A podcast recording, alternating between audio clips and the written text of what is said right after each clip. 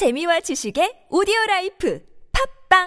안녕하세요. 군사돋보기입니다. 러시아의 수호이 오십칠 전투기가 정말로 스텔스 전투기가 맞는지에 대한 논란이 최근 몇 년간 끊이지 않고 있는 가운데 인도의 공동개발 기술자의 폭로로 인해 그 진실이 드러났다고 합니다. 파파 프로젝트, 즉 수호이 오십칠의 개발 당시 인도가 투자하기로 하며 공동개발국으로 참가한 바 있었는데요. 러시아의 갑질에 도저히 분을 참을 수 없었던 인도가 중간 단계에서 개발에 손을 뗀 바 있었습니다. 자꾸 돈은 더 많이 내라고 하면서 기술 이전은 더 적게 해주려 하니 화가 난 인도가 더 이상 함께하지 않겠다며 수호이 오십칠의 공동개발을 뿌리친 것인데요. 그랬던 인도의 공동개발 기술자가 수호이 오십칠에 대한 불편한 진실을 폭로한 내용이 유라시아 타임즈에서 보도되었습니다. 공동개발국으로 참가했던 인도의 기술자의 말은 사실일까요? 전문가는 아니지만 해당 분야의 정보를 조사 정리했습니다. 본의 아니게 틀린 부분이 있을 수 있다는 점 양해해 주시면 감사하겠습니다. 현지 시각 칠월 사일 유라시안 타임즈와 카슈미르 모니터 등의 인도 매체들이 수호이 오십칠이 예상보다 훨씬 형편없는 스텔스 성능을 가지고 있다고 혹평했습니다. 이 매체들은 보도를 통해 우크라이나 키이우 서부 지토미르 지역에서 수호이 오십칠 전투기가 비행하는 동영상이 인터넷에 올라온 적이 있다. 당시 이 영상의 진위를 놓고 온갖 추측들이 난무했다. 하지만 수호이 오십칠은 이번 전쟁 내내 우크라이나군 방공망 안으로 들어간 적이 없다라고 전했습니다.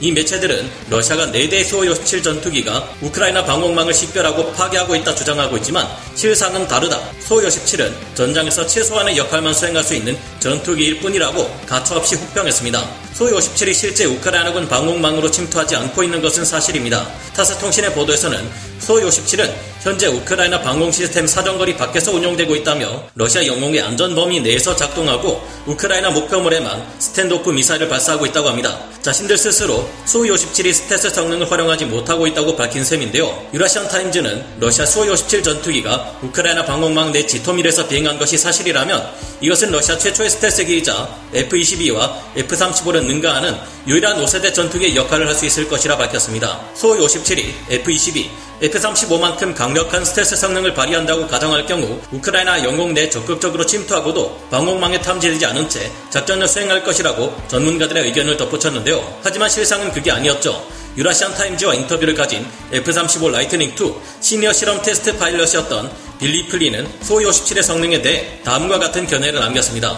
수호이 오십칠이 스텔스 성능을 가지고 우크라이나 방공 감시망 내에서 운용하고 있다면 충분히 에프 이십이, 에프 삼십오로 뛰어넘을 만큼의 스텔스기라고 할 수 있습니다. 하지만 수호이 오십칠은 현재 우크라이나 내 지대공 미사일이 쫙 깔린 환경에서 생존할 수 없기 때문에 우크라이나의 지대공 미사일 사정거리 내에는 수호이 오십칠이 배치되지 않을 것입니다. 빌리 플리는 이어서 수호이 오십칠이 우크라이나 침공에 상당한 기여를 하기에 충분하지 않습니다. 제공권을 장악하지도 못했는데 의미 있는 영향을 미칠 만한 충분한 수호이 오십칠을 보유하고 있지도 않았습니다라고 덧붙였는데요. 현재 우크라이나는 엄청난 예산이 드는 카운터 스텔스 체계를 보유하지 못하고 있는 실정입니다. 우크라이나의 방공망은 구식 에스에이 텐, 에스에이 식스 계열의 지대공 미사일로 채워져 있는데요. 그런 우크라이나의 방공망을 수호이 오십칠이 뚫지 못한다는 것은 실제 수호이 오십칠의 스텔스 성능이 알려진 것보다 훨씬 뒤떨어지기 때문이라 의심하기 충분한데요. 군사 초강대국, 전세계 군사력 이 위로 평가되어 왔던 러시아 최신의 오세대 전투기 스펙까지 뻥이었던 것이 탄로나고 있으니 실망입니다. 우리가 본 영화에 나오는 수호이 오십칠의 스펙은 이렇지 않았는데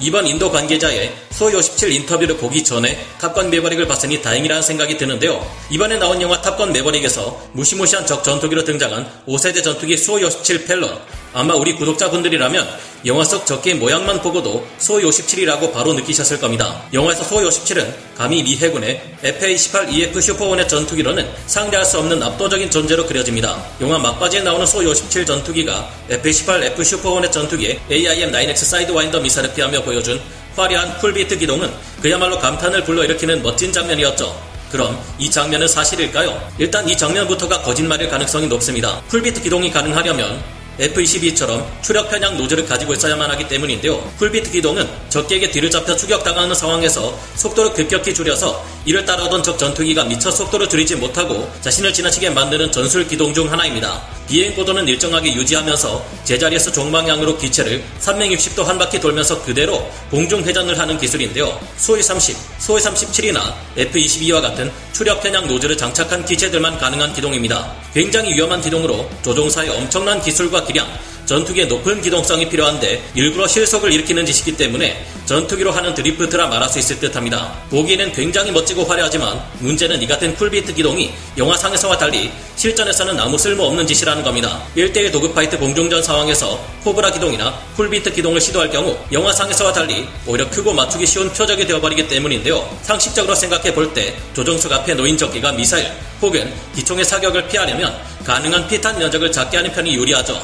그런데 갑자기 앞서가는 적 전투기가 쿨비트 기동을 위해 기술을 들어올릴 경우 피탄 면적이 갑자기 굉장히 커집니다. 실전에서는 이렇게 할 경우 에이아이엠 나인 엑스 공대공 미사일은 피할 수 있을지 모르지만 바로 뒤따라오는 적의 기총 공격이나 이 차 공대공 미사일의 공격에 노출됩니다. 게다가 이 쿨비트 기동에 성공하여 뒤따라오던 적기를 지나치게 함으로써 오히려 그 적의 뒤를 잡아 상황을 반전시키는 데 성공한다 해도 문제는 있습니다. 쿨비트 기동을 끝낸 직후의 전투기는 이미 속도와 기동성을 크게 잃고 무방비 상태가 되어버리는데 이때 적의 윙맨이 뒤에서 다가와 공격을 가할 수 있습니다. 실제로도 이천팔 년 미국에서 열렸던 다국적 연합항공훈련인 레드플래그에서는 미 공군의 에프 십오 씨 전투기와 인도 공군의 수호이 삼십 엠케이아이 전투기가 모의 공중전을 벌였는데 사후 강평에서 미 공군 조종사들은 인도 공군의 조종사들에게 이런 평을 남겼다고 합니다. 다 좋은데 인도 공군 조종사들은 이런 류의 실속 후 기동에 너무 집착해서 그거 하려다가 자꾸 죽는다. 여기서 실속 후 기동, 즉 포스트 스톨 기동에 속하는 것이 쿨비트 기동, 코브라 기동, 몽구스 기동 등인데 역시나 이런 류의 기동은 실전에서 도움이 되지 않는다는 것이 증명된 것입니다. 오히려 현대 및 근미래 공중전에서 이런 포스트 스톨 기동은 방어의 개념보다 공격의 개념에서 주목받고 있는데 이에 대한 것은 다음 기회에 이야기해보는 것이 좋겠네요. 수호이 오십칠이 우크라이나의 중요 시설을 파괴함에 있어서 우크라이나 영공에 직접 들어와 중거리 지대공 미사를 사용하지 않고 러시아 본토에서 한치도 벗어나지 않은 채 엄청난 사거리를 가진 장거리 스탠드오프 미사일만을 사용했다고 지난 영상에서 소개해드렸습니다. 최신의 오 세대 스텔스기라는 수호이 오십칠이 우크라이나 방공망을 무서워하고 있는 것처럼 보인다고 말씀드린 바 있었는데요. 사실 전투기를 이렇게 사용할 것 같으면 애초에 오 세대 스텔스 전투기식이나 되는 수호이 오십칠을 동원할 것 없이 아무 폭격기나 동원하면 더 효과적일 겁니다.